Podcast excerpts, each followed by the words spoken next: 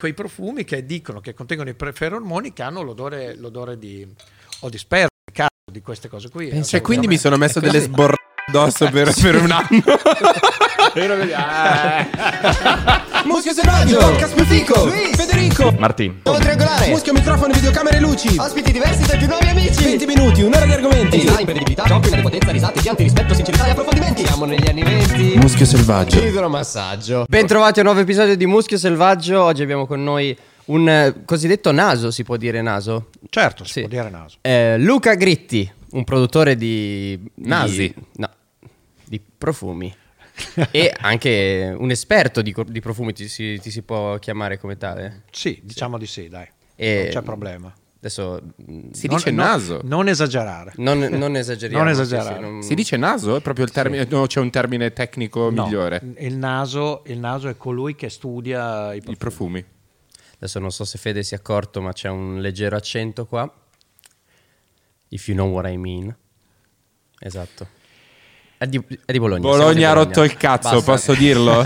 Siamo in silenzio, proviamo a fare una S meno swing. In tutte le trasmissioni, tutti i podcast mondiali, in tutte le trasmissioni televisive non c'è un bolognese. Solo noi riusciamo ad avere tutti i bolognesi. Com'è possibile? È un complotto. No, si vede che c'è della qualità. C'è della massoneria. Ho visto che a Bologna c'è la sede della massoneria. Ma non è la sede, ci sarà anche qua. Ce ne saranno 10 in ogni città italiana. Ma Bologna è in bella vista, non lo nascondono. Innanzitutto partiamo dalle basi. Come ti sei trovato a fare un lavoro del genere? Quella domanda da 100 milioni di dollari, come al solito.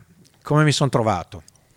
Diciamo che se dobbiamo partire dall'inizio è una storia di famiglia, perché la nostra famiglia...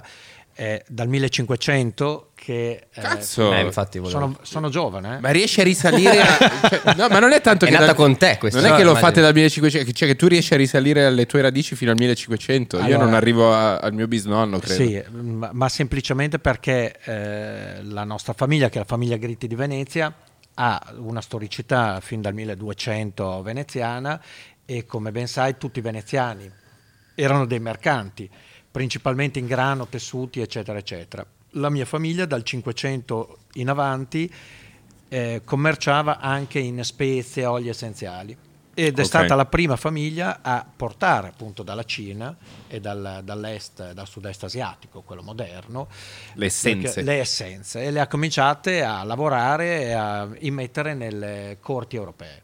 Sì. Oh. Da lì abbiamo profumato il sangue, probabilmente. Ma quindi hai uno stemma di famiglia? Diciamo che abbiamo uno stemma di famiglia. Sì. Diciamo che abbiamo anche uno stemma di famiglia. Sì. Che buono. Non è sangue blu, è un sangue... No, il mio sangue è totalmente white in questo momento. Profumato. Esatto. White è color profumo. Il blu ce lo siamo dimenticati. Quindi è più una tradizione di famiglia. Io pensavo che dovevi avere delle doti olfattive. Allora, sicuramente...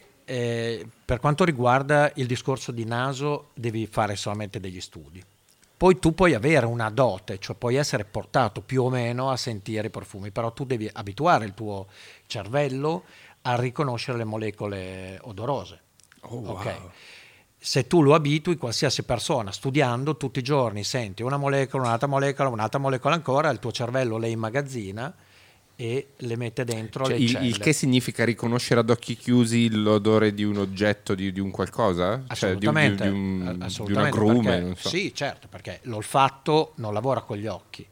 L'olfatto lavora indipendentemente con la sua struttura nel cervello, nel cervelletto per esattezza, che è una parte posteriore. È una roba che richiede anche creatività, proprio se un cliente arriva da te, perché poi tu produci anche profumi per altri. Terzi, certo. E quando uno arriva dicendo guarda io mi sono innamorato, voglio fare un profumo che sappia di amore, tu devi riuscire a interpretare. Esattamente. Allora, il discorso diciamo che è più semplice di quanto uno pensa. Ogni persona ha una memoria olfattiva. Okay. Cioè, certo. Tutti noi da quando nasciamo cominciamo a sentire gli odori della mamma, gli odori del latte, e li riconosciamo. Una persona normale ricorda così, perché non li studia, 10-20 odori. Noi perché per anni sentiamo e tutti i giorni sentiamo delle molecole odorose, ne abbiamo, che ne so, 500, 600, 1000. È proprio una differenziazione, è un abituare il cervello. Ma è un po', può venirti la sindrome dell'orecchio assoluto. Me la sono inventata adesso questa sindrome. può venire che tipo, perché chi ha l'orecchio assoluto, per esempio, chi ha l'orecchio assoluto vuol dire che non può fare a meno se tu fai una nota con la voce, riesci a ripetertela da Dio. Ti sa dire la nota, sì. E di conseguenza appena sente una nota stonata gli dà fastidio. È una vita di merda avere l'orecchio assoluto. E per è il naso assoluto. E il naso è uguale. Cioè se senti puzza di merda ti dà più fastidio rispetto ad una persona normale? No, non dà più fastidio, okay. Il problema è che la sentiamo prima degli altri. Oh! È tipo una veggenza della merda. Veggenza. Cioè noi sentiamo l'odore molto prima degli altri perché lo riusciamo a riconoscere in mezzo a tantissimi altri odori. E di conseguenza noi l'odore della merda la sentiamo molto. Ma ti è mai stato utile, tipo, non lo so, in delle situazioni di pericolo? Sì, per evitare di pestarla quando giri per la strada. Cioè tu cammini, senti una merda a 10 metri e dici lì c'è una merda, vediamo. Oh mio Dio, tu senti una merda a 10 metri? Sì, col naso? Evitare anche un avvelenamento, tipo magari se senti l'odore del cianuro. La striclina in odore. Esattamente, i veleni cercano di farli proprio in odore per non percepirli. Per uccidere tutti i nasi. No, solamente i cani riescono a sentire gli odori perché hanno un cane ha circa 1 milione di volte maggiore l'odore, l'olfatto di una persona. Assurdo. Per cui loro sentono odori a chilometri di distanza. Infatti se tu effettivamente dovessi scegliere tra quale senso perdere, è molto difficile, perché allora con il naso io qualcosa riesco a mangiare, una bistecchina la riesco a mangiare, forse anche una torta.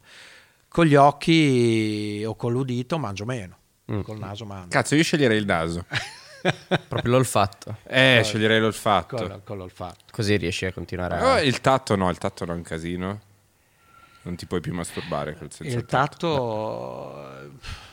Ma il tatto però si perde. No, per te ovviamente no. L'olfatto no, sto pensando. Tu cosa perderesti? Beh, forse l'olfatto proprio. Anch'io, sì. L'olfatto è il meno invasivo, diciamo. No, allora... Come avere la sinusite perenne. No, perché l'olfatto è il più antico dei sensi, ok? Però l'uomo non l'ha sviluppato, perché ha sviluppato per sviluppo dell'uomo, la vista soprattutto.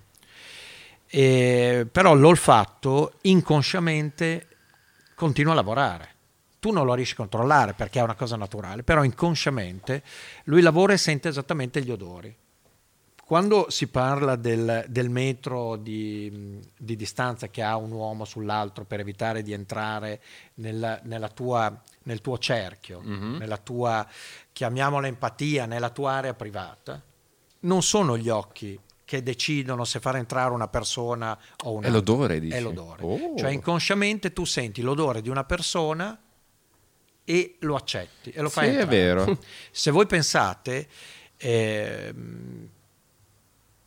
conoscete una persona e questa persona, che sia uomo o donna, può essere anche la più bella donna. Se ha un odore fastidioso. Una donna, non riesci ad accettare. A me è capitato con l'alito acido.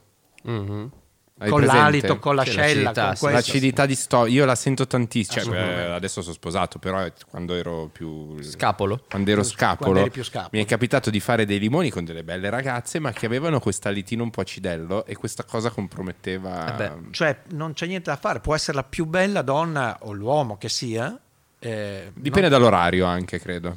Dipende anche quello che hai bevuto. Sì, esatto. Da che ora è. Esatto. Però è vero, sicuramente. Però quando tu hai smaltito l'alcol, dopo fai fatica. Dici, aspetta un attimo, c'è un ricordo negativo. Anche come non si possa andare contro questa natura quando tipo stai camminando per strada e risenti l'odore di quella persona che non sentivi da 10 anni, quell'odore. Certo, assolutamente. Cioè, gli odori positivi che ti danno delle belle situazioni, ti ricordano, ripeto, l'infanzia, la gioventù. Quelli stai da Dio, perché l'odore poi ti fa stare bene. Cioè l'olfatto è il senso proprio che ti equilibra la parte positiva, il benessere cerebrale. Qual è quel negozio? Non è Tezenis, quel negozio... La Rinascente? No, quel negozio di vestiti da uomo... Era Abercrombie Fitch. Anche Abercrombie, ma tuttora ce n'è uno, non mi ricordo quale, forse Diesel, che ha un profumo che appena passi davanti a una vetrina a 20 metri senti... Fanno i loghi olfattivi per ricordare dall'immagine... Cosa fanno i loghi olfattivi? anche negli hotel. E questa è una cosa di cui mi avevi parlato e che fa parte del tuo lavoro. Esattamente, cioè studiamo i loghi olfattivi per un brand o per un negozio, perché così le persone si ricordano di quel brand con l'odore, perché l'odore non c'è niente da fare. Cazzo, credo che su di me non funzioni invece. A me gli odori dei negozi mi danno fastidio. No, ma metti che ti fanno un profumo. No, devono fare un profumo che piaccia a te, però... come vuoi tu che ti sia. Ma tutti lo fanno, dici? No, tutti no però okay. Diciamo che non è neanche una moda, è un concetto proprio di richiamare l'attenzione e legare il brand a una persona, cioè fare molto branding. E quindi si utilizza l'odore. E cosa fa? Ti chiamano in negozio? L'Hotel Principe di Savoia, ci sono rientrato di recente. Tutti i corridoi, la hall, tutto ha lo stesso odore, che è un profumo caratteristico. Non so come facciano a spargerli nel condotto di aerazione. Beh, o il condotto di aerazione, o se no c'hanno gli arid diffuser, cioè i bastoncini soprattutto. I bastoncini. I bastoncini. A proposito di bastoncini, stranamente abbiamo lanciato un profumo per l'ambiente Muschio selvaggio. Ma non l'abbiamo lanciato ancora. Non l'abbiamo lanciato, vabbè, sti cazzi. Però era perché lo lanciamo? Scusa. Non lo so, adesso. Lo lanciamo adesso. Muschio selvaggio per l'ambiente. Per l'ambiente nel senso proprio. Sì, per profumare l'ambiente. Vedete, c'è anche la boccetta col logo. Non so se vedete, vi faccio questa descrizione. C'è la boccetta col logo Muschio de Muschio selvaggio. Com'è? Buono, vero? Buonissimo. Buonissimo. Abbiamo superato il test, ragazzi. È muschio bianco. Muschio bianco. Assolutamente. Bello. È la classica fragranza del. Però è un po' personalizzata perché abbiamo messo un po' di nostro sudore. Sì, no, ma certo. Si vede il taglio proprio. In ogni boccetta c'è un goccino del nostro sudore. Si può mettere tra gli ingredienti di un profumo delle cose umane, esempio sudore, sperma. Nelle scarpe sai che c'è la come si chiama l'aria delle scarpe, sì. C'è la Nike ha fatto la versione con l'acqua santa in teoria dentro, sì. Quindi c'è un'acqua colorata e poi è uscita la versione, l'antitesi della versione santa, che è quella maledetta, quella del diavolo, che è di Lil Nas X, dove teoricamente dentro c'è una goccia del suo sangue. Credo non si possano vendere prodotti con all'interno cose di questo genere, umane. Ok, giusto. No. Scarti umani, giusto. Allora, nel nostro mondo lavoriamo sia con le molecole sintetiche ricostruite in laboratorio che con le molecole naturali. Fortunatamente ormai da diversi anni, non so esattamente quanto, però sicuramente 20 anni a questa parte, tutto quello che è di origine animale non si può più utilizzare. Che cos'era di origine animale? Cosa si usava? Beh, prima? Ad esempio lo zibetto. Che cos'è? Lo zibetto è un animaletto che vive nel deserto, tipo un procione. Ah, ok. Ok, da lì si estraeva il siero delle ghiandole anali. Okay. Quindi sicuramente non è piacevole. Che odore aveva? Prova a pensare che odore delle ghiandole.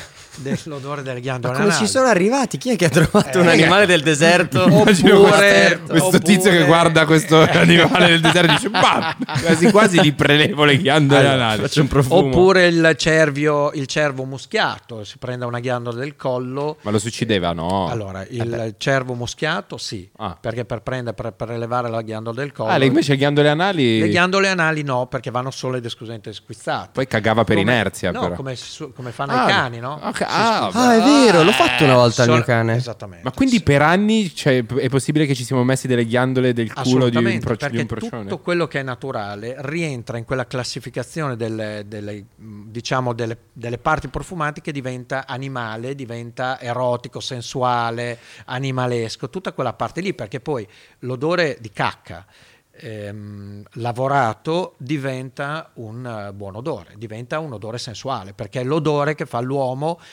o la donna, quando logicamente caga. L'essere umano, no, in situazioni erotiche, perché noi sprigioniamo determinati odori in situazioni particolari. Quando facciamo la cacca? No, quando facciamo la cacca siamo erotiche. Un po' più tirati.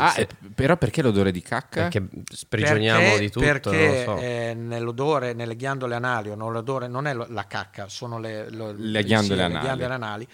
Non è cacca, sono i liquidi, i liquidi che usano gli animali per marcare i territori. È una cosa orribile. Però a quanto pare è una roba innata. Però è lì che marcano i territori, di conseguenza danno l'effetto per la femmina. Beh, succede non che più? Non si fa più. Non lo fanno più, fortunatamente, male, perché lo zibetto per schiacciargli queste ghiandoline lo dovevano incatenare. Cioè bloccare. Sì, non credo che si mettesse a gambe aperte dicendo no. Vai. Allora, cacciami tutte le ghiandole che tornava di spontanea volontà. Diciamo che si è eliminato questo sistema, in laboratorio andiamo a ricostruire esattamente lo stesso odore. Ah, infatti. Per cui si fa il laboratorio, si ricostruiscono con delle macchine tutte lo stesso odore. E che odore ha la ghiandola anale dello zibetto? L'odore della ghiandola anale ha una parte che si chiama civette in francese. Ha un odore mescolato tra un formaggio molto puzzolente. Uh-huh. Presenti formaggi molto puzzolenti, gorgonzola. Noi in Romagna abbiamo il puzzone, sì, ok. Esatto. Puzzone, quindi un odore molto molto forte con una lieve declinazione nella cacca. Ma scusa, ma perché si parte da un odore di merda e non si può partire da un odore? Sarà che magari agli umani piace quello che vuoi fare in un profumo. Capito, ma forse siamo davvero degli animali e siamo tutti degli serve animali. Una punta di cacca agli umani. No, beh, allora dipende che profumo vuoi fare. Se tu vuoi fare un profumo fiorito, beh, ma chi è che vuole fare un profumo alla merda? Ma no lontanamente. Non è l'odore alla merda. Se tu vuoi fare un profumo che sia anche sensuale quando te lo spruzzi, tu fai una struttura sopra che può essere fiorita, fruttata. Poi quando vai sui fondi, un pezzettino di merda ti dà quella sensazione di stare bene, quel pepe in più. Aspetta, sì, infatti ci sono quei profumi, l'avevamo visto, mi sa, anche a Ibiza in un posto tutto figo. No, allora adesso volevo arrivarci. Esistono i profumi al feromone. Ok, io ti dico, io sono convinto di aver conquistato mia moglie grazie a quel profumo. C'è stato un periodo della mia vita. Mi sa che lo sfati, cioè, sembrava che avessi. Sì, immagino. C'è stato un periodo della mia vita dove andavo da questi posti fashion, come cazzo, tipo Antonioli. Antonioli era. E vendeva questo profumo ai feromone. E mi diceva: feromone, prendilo, e questo fai arrapare tutte le donne. Diventi uno spaccafiga. Così, no? E io per un periodo l'ho messo, e casualmente lo mettevo anche quando ho conosciuto mia moglie. Quindi. Allora, diciamo che andiamo a ricostruire l'odore dei feromoni. I feromoni sono ormoni che produciamo noi nelle ghiandole surrenali e in altre ghiandole del corpo. E ti danno gli odori che vi dicevo prima quando abbiamo l'atto sessuale. Che il feromone quindi è l'ormone? È un ormone che produce una ghiandola ormonale all'interno. Femminile o maschile? Femminile e maschile. Tutte e due, ok. Perché ci sono feromoni maschili e feromoni femminili, ma sono ghiandole prodotte all'interno del corpo che vengono sprigionate quando abbiamo l'adrenalina alta, quando abbiamo la sensazione di molto bolognese la S mi è scappata, è caduta sul tavolo, sensazione che produciamo quando siamo in situazioni soprattutto di eroticità, come il sudore, come queste cose qui. Il sudore mentre fai uno sport e quando fai sesso è completamente diverso l'odore. Certo. Okay? Ecco, nel sudore ci sono sprigionati i ferormoni. Quando ci si parla di profumi ai ferormoni, logicamente vai a ricostruire l'odore del ferormone, che è come quello che ti dicevo prima, cioè è l'odore sensuale che il nostro naso, il nostro olfatto va a recepire, percepire, elaborare nel cervelletto e ti dà questa cazzo, nota quindi figa. Funziona. Come si fa a riprodurre? Aspetta, funziona quindi? Funziona certamente. Orca certo devo fare una prova. Chiamo mia moglie e le chiedo se l'ho conquistata grazie al mio profumo. Sì, ma non se lo ricorderà più. La domanda vuoi che vedere? Mi avevi fatto prima della sperma non si può logicamente mettere dentro. Però si può ricreare. L'odore. Adesso ci spiegherà infatti. Lo sperma è una proteina. Eccola. Amore, scusatemi, Patata, sto girando il podcast, domanda, no? Del nostro primo appuntamento, ok? Ti ricordi l'odore, il mio profumo, il mio odore? Sì.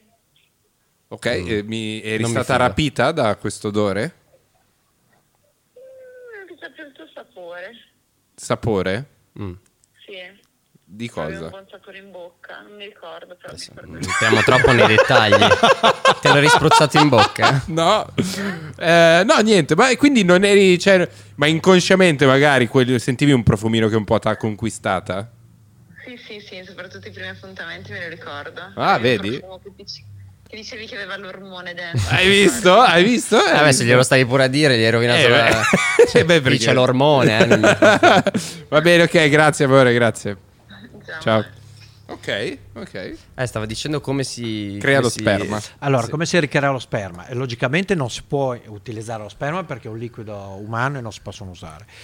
Che però è un po' assurdo, cioè possiamo mettere la ghiandola del culo di un procione? No, non si può più. Ah, ok. Ai tempi quindi si poteva mettere anche lo sperma. Adesso sì, si poteva, però probabilmente utilizzare lo sperma non va a mescolarsi con l'alcol, insomma, okay, si perde. Però lo sperma è una proteina che fa un odore basico, ok?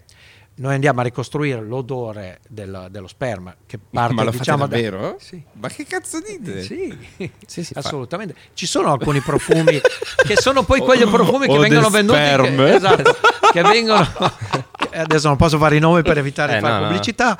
Però ci sono quei profumi che dicono che contengono i ferormoni che hanno l'odore di. O di sperma, di cazzo, di queste cose qui. Cioè, quindi mi sono messo delle sborrate addosso per un anno. Però sì, ma secondo me c'è davvero qualcosa di strano. Sì. Oh mio Dio! Beh, noi riusciamo a far tutto. È incredibile. Il laboratorio si può fare tutto. Come si fa a.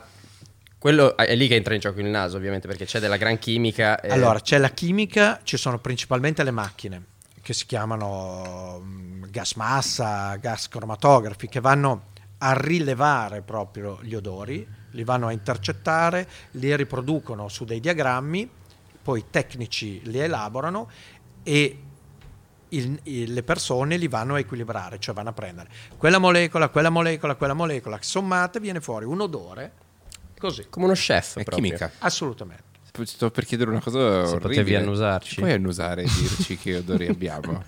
Ti annusiamo dove? Nel collo. Sì, vai. Io allora premetto, io credo di avere. No, non dico niente. Quando hai fatto l'ultima doccia? Oggi, prima di venire qua. Prima di venire. Allora saprai di quello. No, vabbè, prova. La body sopra il. Prova.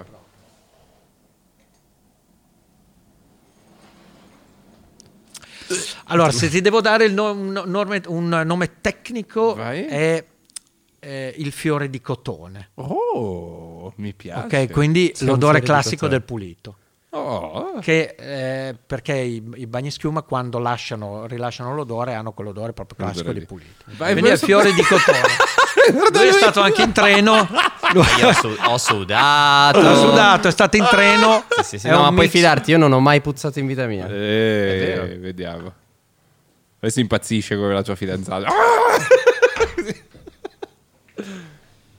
Oddio. Trenitalia. Buongiorno signore, benvenuti in Trenitalia. Esatto. Cosa è un essere? Odore. È un odore. Dillo, non ti far problemi. È un odore un po' di chiuso. Davvero? Sì. Oh, è un odore di chiuso che non è associato alla puzza, cioè una casa chiusa che la apri dopo un mese che sta chiusa. È un odore di chiuso, cioè la pelle che non ha. Che non respira. Si è areata. Un po' da tomba. No, è un odore di chiuso. Oh madonna, so di chiuso. Non mettetemi in difficoltà. No. Sarà che questa felpa non la indosso da un anno chiuso, nel senso che... perché faceva caldo e l'ho appena tolta. Non è arrivato molto ossigeno sulla tua pelle, per cui non si è intrisa di smog. Due spuzzi, credo. No, so di chiuso. Okay. Sei un po' chiuso. Un po' chiuso. Questa la tagliamo. Sì. Devi ossigenarti. Devi ossigenarti. Se fai un giro, non è devo respirare, far respirare un po' la pelle. Dopo c'è un odore equilibrato. No, dicevo, ho visto l'altro giorno per caso un TikTok di un ragazzo che faceva un tutorial su come spruzzarsi un profumo. E cioè ne spruzzavo una quantità esagerata. Hai ragione, va molto di moda adesso. Ho visto anch'io 2 o 3 TikTok. Faceva za za. Poi cosa faceva? Za za. E poi faceva za. Cioè, faceva la doccia. Ma cazzo, ma è tantissimo. È l'ultimo step, scusa, puoi rifarlo. Bello quello. Era la doccia, lo shower. Però sì, invece alcune persone esagerano, che va bene per chi vende profumi, perché lo usi. Finisci la boccetta. Cioè, il profumo essendo soggettivo, alle persone piace. A chi piace profumare tanto e lasciare la scia. Non c'è una tecnica. No, assolutamente. Cioè, allora, il profumo va dato per sentirlo nelle zone più calde, come dicevo, nel collo, e nell'incavo del gomito, dietro alle ginocchia o nei polsi. Queste sono le parti classiche. Poi te lo puoi dare ovunque, dietro le ginocchia, non l'avevo mai... assolutamente. Perché sono luoghi zone calde, loghe molto calde, per cui sprigionano molto meglio il profumo. Te lo puoi dare come vuoi. Adesso sento il tuo profumo io. Aspetta. Adesso iniziamo a prendere. Un gelsomino, vero? Quasi, un gelsomino quasi. Antico. È un fiorito bianco che ci sei. Però c'hai un bel naso anche tu. Hai visto? Qui quando sei entrato hai sentito l'odore di muschio, certo, c'è fortissimo. Odore di muschio selvatico. Davvero? Sì. Odore di muschio selvatico. Il verde lo porta molto, sì. Perché poi associamo all'odore del profumo anche i colori. Quando è stato introdotto il profumo nella civiltà, diciamo, occidentale? Allora, storicamente proprio c'è una data che Caterina de Medici, Ok, quando divenne moglie del re di Francia, fu la prima italiana, perché da Firenze andò in Francia a portare il profumo. Però quindi, in Francia già si profumavano? No, siamo stati noi italiani a portare il profumo in Francia. Poi da lì, essendo la corte francese la corte più importante a livello europeo, hanno sviluppato, i primi profumieri sono stati francesi, diciamo, a lavorare le essenze, a farlo come, tra virgolette, come mestiere, che di base erano poi i nobili che prendevano e sviluppavano delle botteghe. Anche perché ai tempi si lavavano anche molto meno, era necessario. Non si lavavano, forse si lavavano una volta all'anno, 2 volte all'anno e coprivano esattamente tutto con i profumi. Chissà che quindi roba. Quindi la prima fu Caterina de Medici, ci sono 2 le parti, una parte veneziana e una parte fiorentina. Quindi il fulcro, diciamo, della nascita del profumo sul fronte occidentale è italiano? Assolutamente sì. Oh, wow. Assolutamente sì. Capito, francesi? Bravissimo. Mentre tutta la parte, diciamo, cinese, tutta la parte che oggi lo chiamiamo il sud-est asiatico, cioè la parte asiatica usava tantissimo come cultura. Da molto prima, immagino. Assolutamente sì, le essenze. Noi eravamo un po' più barbari. Sì. E ad oggi il successo, cioè, perché ovviamente se uno pensa al profumo, la prima roba che ti viene in mente, almeno a me, è Chanel. Chanel numero 5. Il pigiama di Marilyn Monroe. Certo. È ancora il profumo più forte, cioè più importante che c'è attualmente. Diciamo che è il brand più conosciuto. Ed è quello che immediatamente si associa non solo al profumo, ma anche all'abbigliamento e alle borse. Perché Chanel è sempre Chanel. Sì. Ma secondo me abbigliamento a borse no, a profumo sì. O Dior, adesso c'è Dior e Chanel che si combattono molto. Sì. Noi che lavoriamo su un mercato diverso da quello commerciale, perché noi principalmente lavoriamo su quello che è la profumazione artistica o di nicchia, quindi è un altro mondo.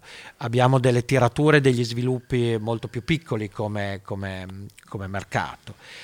Però che cosa facciamo? Andiamo a lavorare il profumo come si lavorava un tempo proprio, cioè utilizzando materie prime di altissimo livello, materie prime costosissime che tutto il mondo commerciale non si può permettere, cioè, perché logicamente un profumo una produzione industriale costerebbe un patrimonio, un patrimonio, e soprattutto il profumo sul mercato dovrebbe costare delle cifre altissime. Non ho idea quanto costa un profumo di Chanel, non ho assolutamente idea. Adesso 100, 120, 130, 80. Tutta la profumazione di nicchia invece artistica lavora su dei price molto più elevati, cioè parte da perlomeno da 130, 150 fino a 500, 600, 700, cioè è un po' più per gli amanti. Certo, devi avere la passione, avere la passione, è come avere un odore personalizzato sostanzialmente. L'unica differenza che noi stiamo vedendo adesso è che una persona che usa un profumo commerciale, qualunque esso sia, che prova un profumo di nicchia, non torna più indietro. Certo. Non ce la fa più. Cambia perché è un'altra cosa, perché le molecole sono completamente diverse, i profumi, diciamo, usando un termine tecnico, più rotondo, più bello, rimane più a lungo, ti dà molto più emozione, cioè è molto più fantasioso, stai proprio bene quando indossi. Ma c'è un'età secondo me per il profumo, cioè io penso che a 40 anni il profumo mi farò anch'io il profumo. Adesso il mio profumo è il deodorante, perché ti dà un brand proprio, ti dà una caratteristica extra proprio. Ti dà un vissuto. È arrivato cosa? Perché vedi? Sì. Il corridoio è passato, sai quando entri in ascensore? Io non posso parlare perché sono di parte. Il profumo, secondo me, una persona, uomo, donna, bambino, young, vecchio che sia, si deve profumare, perché ti dà non solo la personalità, cioè il concetto primario dei profumi era: io uso quel profumo perché mi identifica, eccetera eccetera. Sì, va bene, però oggi c'è un approccio un pochettino diverso, cioè io uso un profumo perché intanto sto bene, perché mi fa star bene a me. Cambio il profumo dalla mattina al pomeriggio alla sera, perché alla mattina sono vestito in una maniera, al pomeriggio magari vado a far sport, per cui uso un profumo più leggero, più simpatico, e alla sera magari ho una cena galante, oppure ho una sera in discoteca, uso un profumo un pochettino più aggressivo. È vero, sarebbe il top avere i profumi per ogni occasione. È una cura. No, bisogna avere, perché tu non vai vestito sempre uguale. È giusto, è vero. Okay? Il profumo te lo metti prima del vestito, perché va sulla pelle. Devi avere anche il profumo quando hai voglia, cioè vai in una riunione e non c'hai voglia di andare. Il profumo delle riunioni, cioè che puzzi, no, metti un sacco di merda. Io metterei un sacco di merda così arrivi, puzzi di merda e te ne puoi andare via prima. Oggi dobbiamo chiudere il contratto. Ogni volta che arriva Federico a chiudere il contratto arriva puzzolente. Ecco, usare un profumo in una riunione, bisogna azzeccare il profumo, perché se prendi un profumo che dà fastidio al tuo, e lasci un brutto ricordo. Dall'altra parte, però, se azzecchi il profumo che dà sicurezza, cioè, i contratti li chiudi così. Voglio rivederti per non usarti, assolutamente, inconsciamente, cioè, non c'è niente da fare. Cioè, noi studiamo proprio dei profumi, ce lo chiedono per degli incontri molto molto importanti, e si azzeccano. Wow, dimmi senza fare i nomi, dimmi il profumo per l'occasione più importante che hai fatto. Dipende intanto solo deve indossare un uomo o una donna. Dai, fammi un esempio uomo e un esempio donna. Cioè non ti posso dire delle marche, logicamente. No, ti posso dare un accordo. Sì, no, io dico c'è uno che è venuto, no, io dicevo una persona che è venuta da te e diceva: "Dici che fragranza? Mi serve un profumo perché devo devo uscire con Angelina Jolie".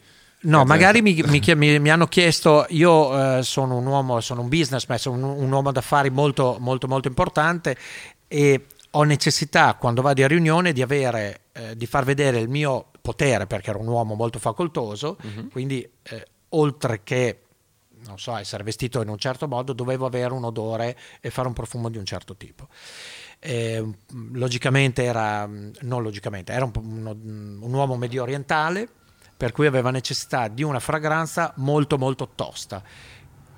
Perché? Quindi, perché era medio orientale? Perché i medio orientali utilizzano fragranze molto toste, molto arabe. Dici mondo arabo, quindi sì, è vero. Okay. Vero, okay, sì. Non il medio orientale, Israele, Libano, perché loro lavorano solo con delle fragranze fresche. Okay. Però l'arabo ha necessità di fragranze, cioè, piace tostissime, quindi molti legni, molte resine, molta nota animale, molto oud e un tocchettino di merda alla fine. La parte animale e il tocchettino di merda alla fine, perché lui doveva essere importante. Quando ti metti addosso quello lì, crei già una distanza, cioè dici: io sono il capo. Ecco, io tipo un profumo così mi... Beh, noi europei occidentali facciamo un po' più fatica. Sì. L'affumicato è bello. L'affumicato è bello, però la nota animale è andata molto, perché l'oud, ad esempio, è andato tantissimo negli anni passati. Adesso fortunatamente, lo dico, stiamo un pochettino addolcendo i profumi, li stiamo rinfrescando, più fiori, più agrumi. Abbiamo salvato il culo alle, come si chiamano?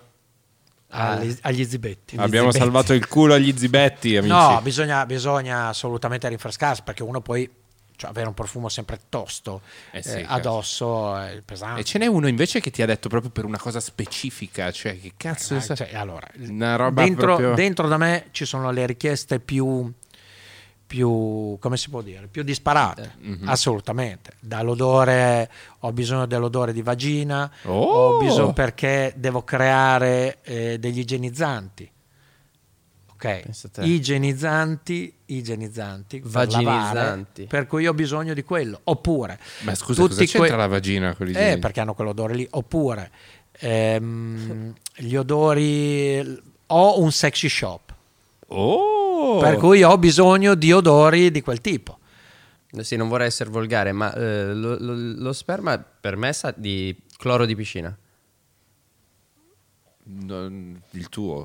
Sì. Il mio no.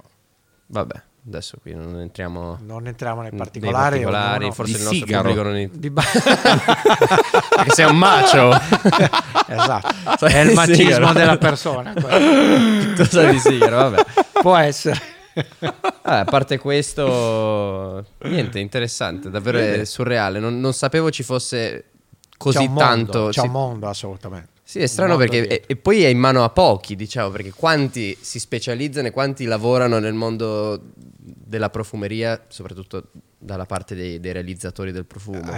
Non tantissimi nel mondo, non tantissimi nel mondo, perché le scuole sono pochissime e non tutti hanno questa passione o questa volontà di studiare il mondo dei profumi. Ci sono tantissimi brand che fanno, tantissime case che fanno i profumi, però di base sono delle commerciali che studiano il marketing e poi si affidano a noi che produciamo, certo, e che andiamo a lavorare proprio il profumo. Sì. Bello. Invece lavorare dentro un negozio di profumi deve essere personalmente insostenibile. Si viene mal di testa. Non te ne accorgi, forse. Ma dopo un pochettino divieni assuefatto perché hai l'ambiente che è saturo di odori, non riesci più quando stai dentro, dopo il naso si tappa. Ma come fai a tutelare il tuo olfatto? Ecco. Cioè, si può rovinare l'olfatto, no? Allora, si può rovinare in due maniere l'olfatto. Quello che va a percepire sono le cellule nasali, che sono solo ed esclusivamente sulla parte centrale del naso, si chiamano cellule ciliate, e ce le abbiamo tutti. E poi c'è il nervo che è collegato direttamente al cervelletto. Okay. Quindi se hai delle malattie al nervo, a uno dei nervi cranici, si interrompe l'olfatto. Okay. Oppure con le sinusiti, che sono le otturazioni dei seni parafrontali, nasali, eccetera eccetera, non riesci più a respirare bene, per cui non riesci a percepire esattamente bene il tutto. Noi cerchiamo, o con delle riniti importanti, dei raffreddori importanti che vanno a far morire le cellule ciliate, quindi non riesci più a lavorare bene. Quindi insomma, cerchiamo, quando è freddo, di proteggere, sì, come i cantanti che si proteggono alla gola, insomma. Lo chef che non dovrebbe fumare, per il gusto. Lo chef che non dovrebbe fumare, ma anche diciamo il naso, colui che lavora con le fragranze, secondo me non dovrebbe fumare, invece molti fumano, perché comunque il fumo, anche se lo aspiri, va poi buttato fuori dal naso, e il naso insomma è sempre un organo delicato, secondo me. È vero, è vero. Voi cantanti cercate di non prendere delle faringiti. Dipende, io me ne sbatto il cazzo. Come fai a colpire quelle note così alte? Lo so, è naturale. Tutta natura. No, però insomma, cerchiamo un pochettino di proteggerci, poi insomma uno deve fare una vita normale. Certo. Bene, fighissimo, davvero. Grazie di aver condiviso con noi questo aspetto. Grazie a voi. Industria di quest'arte, comunque, perché è un mondo fantastico che quando uno ci mette i piedi probabilmente non riesce più a venirne fuori. Sì, e soprattutto abbiamo scoperto che i profumi sono nati in Europa, in Italia, quindi non in Francia. Fanculo francese. No, in Italia assolutamente. Scherzo. Caterina de Medici è stata la prima. Capito? Grazie mille Luca. Grazie mille Luca, grazie per essere stato con noi. Grazie.